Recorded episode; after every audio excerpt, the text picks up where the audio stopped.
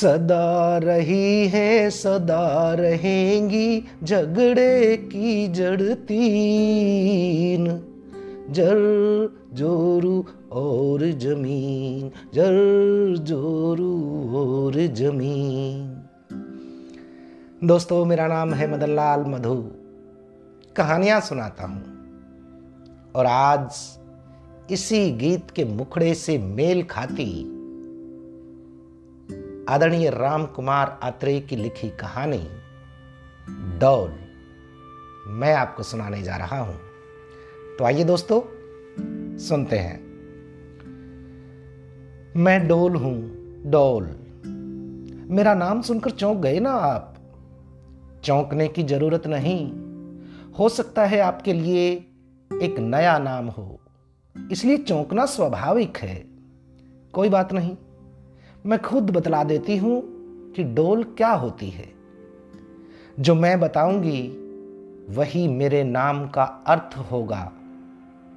आप शहरी हो या ग्रामीण, आपने खेत तो जरूर देखे होंगे। अरे वही खेत जहां किसान हल चलाकर खून पसीना एक करके सोने जैसी फसल उगाते हैं। उन फसलों के द्वारा ही लगभग हर प्राणी प्रत्यक्ष अथवा अप्रत्यक्ष रूप से अपना पेट भरता है।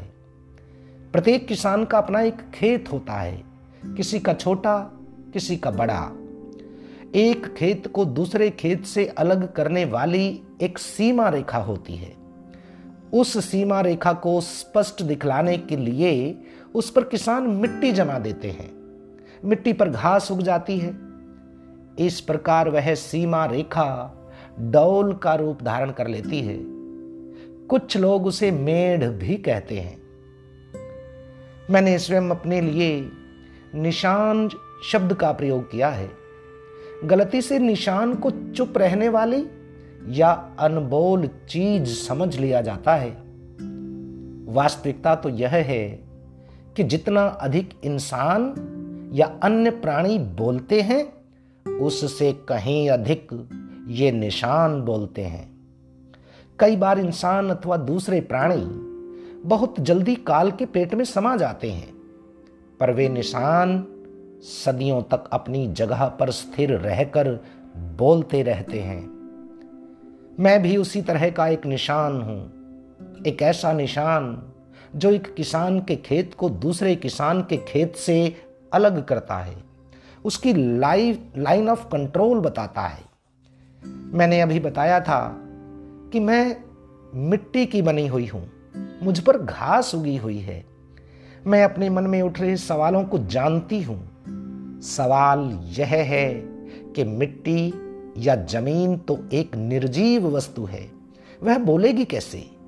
मिट्टी को निर्जीव समझना उसका अपमान करना है। मिट्टी निर्जीव होगी तो पेड़ पौधे कैसे जन्म लेंगे? फूलों की गंध और फलों की मिठास का अनुभव आप कैसे करेंगे? पेड़ पौधे, फूल और फल इस मिट्टी द्वारा रची हुई रचनाएं हैं।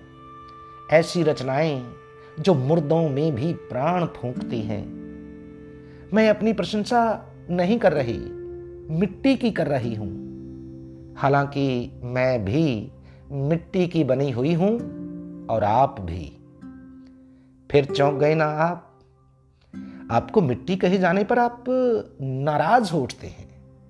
आपके चेहरे पर यह नाराजगी साफ झलक रही है। शांत चित्त होकर एक बार सोचिए कि यदि हम मिट्टी नहीं हैं तो क्या हैं? क्या आपने किसी व्यक्ति की अंतिम यात्रा नहीं देखी? क्या आपने सोने जैसी तथा कथित देह को जलकर राख बनते नहीं देखा? वह राख आखिर जाती कहां है? आसमान में तो निश्चय ही नहीं जाती। अरे भाई, मिट्टी होती है, वह मिट्टी में मिल जाती है आखिर में। इसलिए अंतिम संस्कार को मिट्टी संगवाना भी कहते हैं। रुको, ऊबने लगे ना आप मेरी बातों से? मैं मतलब की बात पर आ रही हूं। मैं आज अचानक इतना बोल रही हूं, इसका भी एक कारण है, वही मैं आपको बताने वाली हूं। कारण समझेंगे तो आप रुककर मेरी बात पर जरूर सोचेंगे, सोचे बिना रह ही नहीं सकेंगे। ज्यादा बड़ी भूमिका नहीं बांधूंगी मैं। सुनिए अब आप, कल रात यहां पुलिस आई थी। मैं भी एक बार तो डर गई थी पुलिस को देखकर। थोड़ी दूर पर आम रास्ता है, वहीं आकर रुकी थी पुलिस की गाड़ी। चार सिपाही और एक इंस्पेक्टर, उनके बीच में था करम सिंह। करम सिंह को हथकड़ी लगी हुई थी। वह तीन सिपाहियों से घिरा हुआ था। एक सिपाही अपने हाथ में बड़ी सी टॉर्च थामे हुए था। वह रोशनी दिखाता हुआ आगे आगे चल रहा था।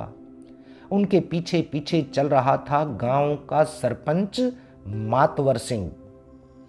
इन सब के ठीक पीछे था इस खेत का मालिक धर्म सिंह।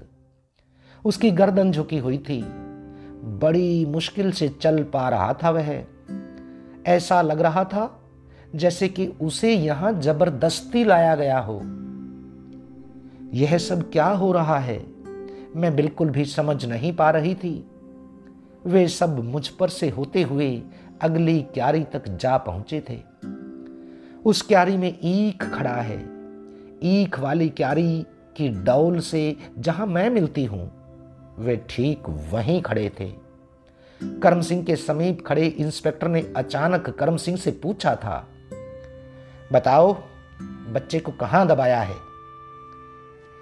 याद नहीं कर पा रहा हूं थानेदार जी, हथकड़ी लगे हाथों को जोड़ने की कोशिश करते हुए बोला था करम सिंह। उसकी वाणी में गिड़गिड़ाहट भरी थी। स्टॉप!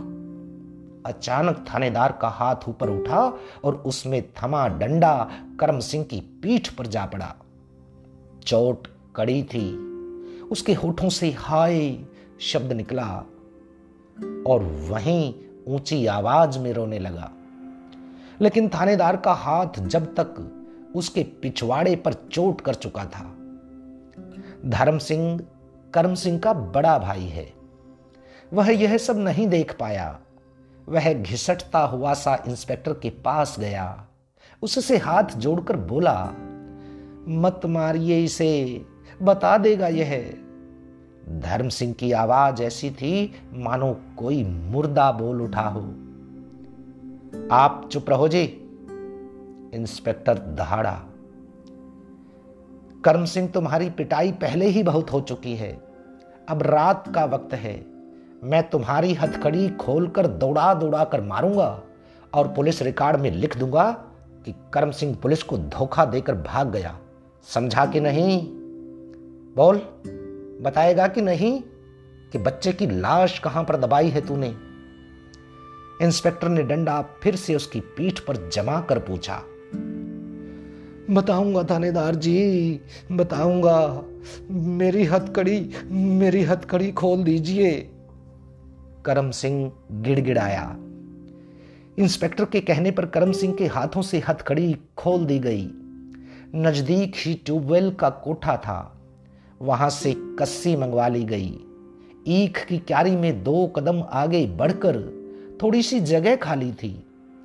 वहां ईख की फसल पैदा ही नहीं हुई थी, वैसे ही जगह गीली थी। दो दिन पहले ही करम सिंह ने उस क्यारी में पानी चलाया था।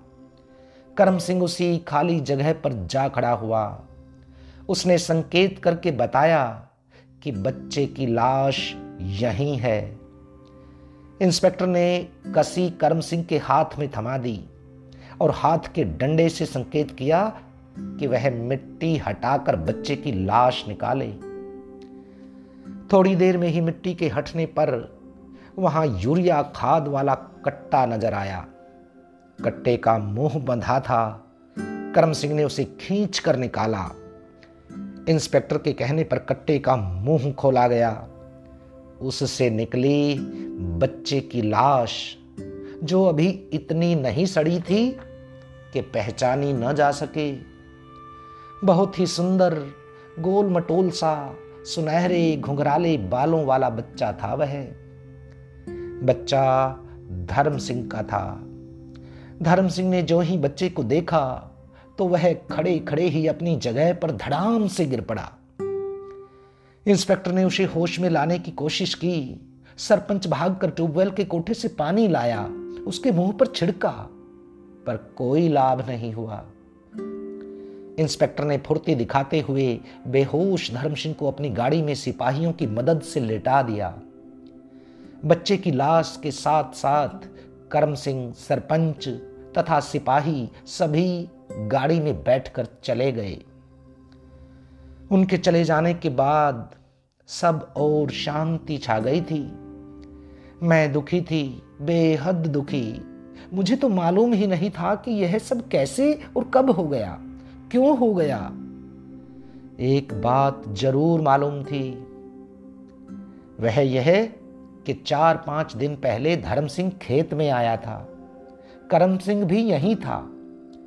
धर्म सिंह ने जब मुझे देखा तो देखता ही रह गया। उस दिन सुबह सुबह करम सिंह ने मुझे तराशा था।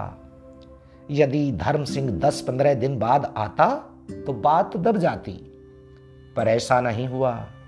वह घूमते घूमते वहां आ पहुंचा। मैं बंटवारे के पश्चात इन दोनों के खेत के बीच की डौल हूं। उत्तर की ओर करम सिंह का खेत है तो दक्षिण की ओर धर्म सिंह का। यह बंटवारा भी दो वर्ष पहले ही हुआ था। हालांकि धर्म सिंह का खेत भी करम सिंह ही बीजता है, उनकी साझेदारी है। धर्म सिंह ने करम सिंह को अपने पास बुलाकर और बड़े प्यार से समझाते हुए कहा, भाई, डौल को इस तरह नहीं काटा करते, आगे से ऐसा ना करना। भाई, आपको तो वहम हुआ है। मैंने डौल काटी ही नहीं है, तराशी है, संवारी है, बुरी लग रही थी यह। करम सिंह ने रूखे स्वर में उत्तर दिया था। स्पष्ट था कि उसे धर्म सिंह की बात अच्छी नहीं लगी थी। धर्म सिंह ने करम सिंह के हाथ से कसी लेकर मुझे ठीक उसी तरह तराश डाला जिस तरह करम सिंह ने तराशा था। ऐसा सीधे एक हाथ की लंबाई के माप के बराबर किया था धर्म सिंह ने। तब उस जगह पर मेरा अस्तित्व इतना रह गया जितना कि एक पांव की चौड़ाई, मुश्किल से चार पांच इंच। पागल, यदि मैं भी इसी तरह से पूरी डोल तराश दूंगा तो यह रह कहां जाएगी? ऐसा करना पाप है। हमारे बाप दादा यही कहते थे, समझा? धर्म सिंह ने इतना ही कहा था उस दिन। मैं तो दोनों भाइयों की सांझी हूं, आधी छोटे की आधी बड़े की। एक तरह की गवाह हूं। मैं क्या बोलती, चुप थी, चुप ही रही। हालांकि तराशी गई मेरी देह बहुत कुछ कह रही है, सह रही है। कोई सुने तो सही, देखे और समझे तो सही, पर ये किसान लोग समझते ही कहाँ हैं। यहां दोष धर्म सिंह का नहीं, करम सिंह का है। सब लोग किसान को ईमानदार और मेहनती कहते नहीं थकते। मेहनती हैं, इसमें कोई संदेह नहीं। इन्हीं की बदौलत पेट भरता है दुनिया का, पर ऐसा नहीं कि ये सिर्फ दूसरों का पेट भरने के लिए ही ऐसा करते हैं। इनका भी तो स्वार्थ है इसमें। इनका घर भी तो इसी मेहनत से चलता है। इनकी खुदगर्जी भी पूरी होती है। एक बात और, जैसे दूसरे लोग मौका मिलते ही बेईमानी करने से नहीं चूकते, किसान लोग भी ऐसा ही करते हैं।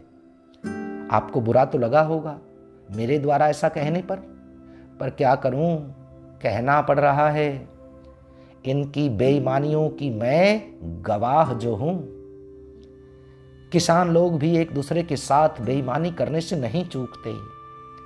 मैं तो दिन रात किसानों के बीच रहती हूं, इसलिए किसानों की बात कह रही हूं। दीन दुनिया की बातें करते हैं तो दूसरे लोगों द्वारा की जा रही बेईमानियों, धोखेबाजियों का जिक्र चलता रहता है। उनका कहना होता है कि एक आध कर्मचारी को छोड़कर ज्यादातर बेईमान ही होते हैं। मैं भी ऐसा ही कह रही हूं, एक आध किसान को छोड़कर ज्यादातर बेईमान ही होते हैं। एक उदाहरण दूंगी। ज्यादातर किसान अपने खेतों में गन्ना बीजते हैं, कुछ गुड़ शक्कर बनाने के लिए तो कुछ चीनी मिलों में बेचने के लिए। गन्ना खाना सबको अच्छा लगता है, किसानों को भी। ऐसे में किसान अपने खेतों से गन्ना उखाड़ कर नहीं खाएगा, मौका देखकर दूसरे के खेत से उखाड़ेगा और बड़े मजे से खाएगा। दूसरा किसान भी जब मौका मिले पहले वाले किसान के खेत से गन्ना उखाड़ना नहीं भूलेगा। यही हाल पकने को हो आई चने की फसल तथा मक्के के पौधे पर लगी कुकड़ियों यानी छल्लियों का होता है। नहरी पानी लगाते वक्त प्राय सभी किसान बेईमानी का मौका तलाशते हैं। ज्यादातर नहरी पानी की नालियां कच्ची हैं, जिन्हें खैंड कहा जाता है। जिस किसान को पानी की जरूरत होती है, दूसरे की बारी में नाली से चुपके से छोटा सा सुराख कर देगा, उसे घास फूस से ढक देगा। ज्यों ही पानी आएगा उसका खेत भर जाएगा। बारी वाला किसान आगे पीछे घूमता रहता है, उसे देर से पता चलता है। बड़ी नहरों से पाइप लगाकर तो किसान पानी की चोरी करते ही रहते हैं। अपनी बारी में ज्यादा पानी चलाने के लिए अपनी घड़ी गलत कर लेना या समय बताने में जानबूझकर हेराफेरी करना भी इनकी आदत होती है। कुछ किसान तो अवसर देखकर रात में कटी हुई फसलों की चोरी भी कर लेते हैं। डोल काटना तो आम बात है। यह डोल काटना कितना महंगा होता है मैं बताती हूं। मेरे से समांतर यदि पांच डोलें छोड़ दी जाएं, तो जो छठी डोल है उसे लेकर पांच साल पहले भयानक लड़ाई हुई थी। उस लड़ाई में गंडासियां लाठियां चली थी खूब।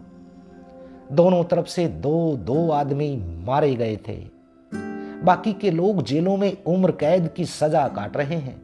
बर्बाद हो गए सब। वह डोल वही है, आज भी खून से रंगी हुई है, ऐसा खुद किसान ही कहते हैं। रात में उधर जाते हुए तगड़े से तगड़े किसान भी डरते हैं। कत्ल हुए लोग भूत प्रेत के रूप में दिखते हैं उन्हें। अब आप ही बताइए, करम सिंह ने जो किया उसमें मेरा क्या दोष है? मैंने तो नहीं कहा था कि मुझे वह तराशे, लेकिन पुलिस द्वारा रात में कार्यवाही किए जाने के बाद जो भी इधर से निकलता है कहता है कि यही डौल झगड़े की जड़ है, परंतु बाद में वे खुद ही जो कहानी सुनाते हैं वह कुछ और ही है। मैं पहले ही कह चुकी हूं कि करम सिंह धर्म सिंह दोनों सगे भाई हैं। धर्म सिंह की शादी को हुए कई वर्ष बीत गए थे, पर उसके यहां कोई बच्चा नहीं हुआ था। डॉक्टर, वैद्य, हकीम, झाड़ा, धागा, तबीज ये भी कुछ नहीं कर पाए। इस बीच करम सिंह की शादी होते ही उसके यहां बच्चे होने लगे। पहला बच्चा बेटा, दूसरा बच्चा बेटी और तीसरा बच्चा फिर बेटा। करम सिंह की बहू ने तभी नलबंदी करवा ली, नहीं तो और भी बच्चे होते। दोनों भाई अलग अलग जरूर थे, पर काम धंधा साथ साथ ही करते, जैसे खेती और पशुपालन। दोनों की बहुएं भी प्रेम से रहती। यहां तक भी चर्चा चली कि समय बीतने पर धर्म सिंह अपने भाई के एक बेटे को गोद ले लेगा। धर्म सिंह में वैसे भी विनम्र स्वभाव और धार्मिक प्रवृत्ति की उपज शुरू से ही है। करम सिंह थोड़ा उथले स्वभाव का माना जाता है, पर अपने भाई की इज्जत वह खूब करता था। गर्दन तक नहीं उठाता था उसके सामने। पता नहीं भगवान को क्या सूझी कि अचानक चार वर्ष पहले धर्म सिंह की बहू की कोख हरी हो उठी, जबकि पति पत्नी तब तक सारी उम्मीदें ही छोड़ चुके थे। नौवें महीने में बेटे को जन्म देकर पति पत्नी निहाल हो उठे। मंगलवार के दिन बच्चा पैदा हुआ तो उसका नाम मंगल ही रखा गया। बच्चा बहुत सुंदर व स्वस्थ था। गरल गरल बढ़ने लगा। उसे देख धर्म सिंह फिर से जवान हो गया। वह भी खेत में जाकर करम सिंह के साथ काम करने लगा। वह भाई की, पर लोगों का कहना था कि करम सिंह को भाई के यहां बच्चा होता अच्छा नहीं लगा। वह भाई की सात एकड़ जमीन को अपनी जमीन समझ बैठा था। आखिर भाई की जमीन उसे ही तो मिलनी थी। यदि उसका बेटा गोद लिया जाता तो भी जमीन प्रकारांतर उसे ही मिलती। पिछले साल भी करम सिंह ने खेत की डौल बुरी तरह तराशी तो धर्म सिंह ने उसे टोका था। इस बार फिर यही हुआ। करम सिंह मन ही मन जल उठा। पिछली रात पुलिस आई थी और खेत से मंगल की लाश निकाल कर ले गई। आज दिन में पड़ोसी किसान आपस में बातें कर रहे थे, मैं भी सुन रही थी, वही आपको बता रही हूं। उनका कहना था कि करम सिंह ने ही बच्चे का गला घोंट कर मार डाला था। उसने पुलिस रिमांड के समय सब कुछ उगल दिया है। दो दिन पहले दोपहर में जब सब आराम कर रहे थे तो बच्चा अपने चचेरे भाइयों को ढूंढता हुआ करम सिंह के पशुओं के बाड़े में आ गया था। बाड़ा और उनके घर साथ साथ सटे हुए हैं। चाचा चाचा बिया किससे है? मैं बिया के संग खेल लूंगा। मंगल ने करम सिंह को वहां देखकर अपने चचेरे भाई के बारे में पूछा। घरेलू बोली में वह अभी तक भाई को भिया ही कह, कहता था।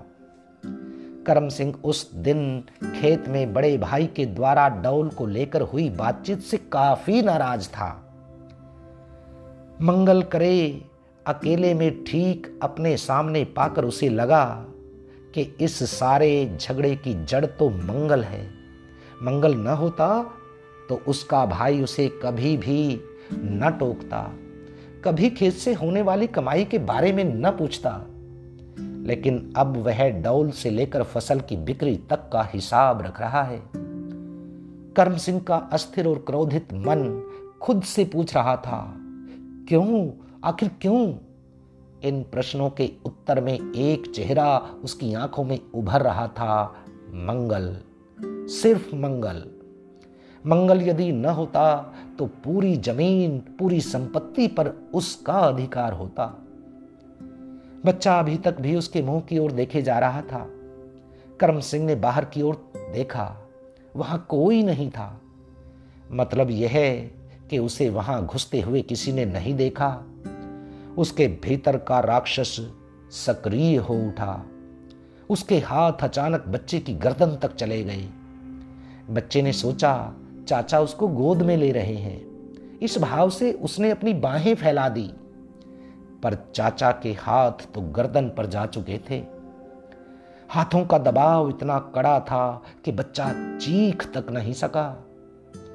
वह एक बार छटपटाया जरूर, पर जल्दी ही शांत हो गया। उसकी गर्दन एक और लुढ़क गई थी। तब करम सिंह ने उसे गोदी में उठा लिया। यदि कोई अचानक आ जाए तो बहाना बना देगा कि बच्चा सो रहा है, पर शिखर दोपहर में कौन आता उसकी नजर यूरिया खाद के आधे कट्टे आधे भरे कट्टे पर पड़ी। आधा वह पहले ही खेत में छिड़क आया था। उसने एक बार फिर बाहर की ओर देखा, वहां अब भी कोई नहीं था। उसने झट से बच्चा खाद के कट्टे में रख दिया। वहां रखी छोटी रस्सी से कट्टे का मुंह बांध दिया। बाहर बाइक खड़ी थी, कट्टे को बाइक की टंकी पर रखा, फिर खुद सीट पर बैठकर चल दिया खेत की ओर। अभी वह गांव से बाहर निकला ही था कि खेत का पड़ोसी और लंगोटिया यार गुरप्रीत खेत की ओर से आता दिखा। गुरप्रीत के इशारा करने पर उसे रुकना पड़ा। गुरप्रीत ने खाद का कट्टा देखकर ही उससे पूछा, यार कल तो तू खाद डालकर आया था, आज किस फसल में डालेगा? ऐसा कहते हुए कट्टे पर हाथ रखने के लिए वह आगे बढ़ा ताकि आराम से बात कर सके। करम सिंह को लगा कि सारा भेद यहीं खुल जाएगा।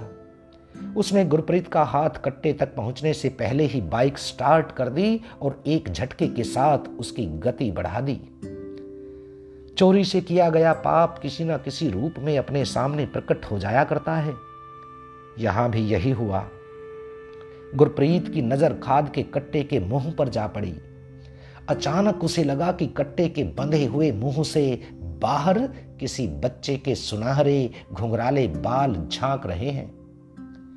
उसने आवाज देकर करम सिंह से पूछना भी चाहा, पर न जाने क्या सोचकर चुप रह गया। उसे लगा था कि बालों वाली बात उसके मन का भ्रम है। करम सिंह ने पीछे मुंह घुमाकर उसकी बात का उत्तर दिया था, भाई ईख में कल यूरिया कम डाला था, बाकी का आज डालूंगा। खेत में ईख की क्यारी में बच्चे को दबाने वाली बात आपको मालूम ही है। करम सिंह ने यह दुष्कर्म बहुत शीघ्रता से निपटाया था। इससे पहले वह कट्टे में से खाद बाहर निकालना नहीं भूला था। फिर गांव वापस आया था, तब बच्चे की मां उसे घर घर ढूंढ रही थी। धर्म सिंह भी साथ था। करम सिंह भी साथ घूमने लगा। पड़ोसी युवक जिसने करम सिंह को खेत में जाते देखा था, उसके घर पर भी वे लोग गए। युवक को खाद के कट्टे में बंधे मुंह से बाहर झांकते बालों की याद एक बार फिर से आई, परंतु उसे वह अपने मन का भ्रम समझकर चुप रह गया। रात हो गई तो किसी की सलाह पर धर्म सिंह करम सिंह के साथ जाकर पुलिस में बच्चे के गुम होने की रपट दर्ज करा आया। पुलिस अगले दिन सुबह ही गांव पहुंची। उनको पहला शक पड़ोसी युवकों पर हुआ। पड़ोस के चार युवक थे। उन्हीं में करम सिंह को मिलने वाला युवक भी शामिल था। उन चार युवकों को प्रारंभिक पूछताछ के लिए साथ ले गए। पुलिस ने एक एक युवक को अलग अलग करके डराया धमकाया, तो उस युवक ने अपना नाम आगे न आने देने की शर्त पर करम सिंह पर संदेह की उंगली उठाई। दोपहर तक ही युवक वापस आ गए। पीछे पीछे पुलिस भी आई। उन्होंने सीधे करम सिंह को पकड़ा, फिर गाड़ी में बिठाकर चलते बने। धर्म सिंह ने इस बात का पूरा विरोध किया, पर पुलिस के सामने उसकी एक ना चली। उसका कहना था कि उसका भाई ऐसा काम कभी नहीं कर सकता। वह गांव के दूसरे बड़े लोगों को लेकर पुलिस स्टेशन भी गया। हालांकि उसकी घरवाली बच्चे के गुम हो जाने से मरने को हो आई थी।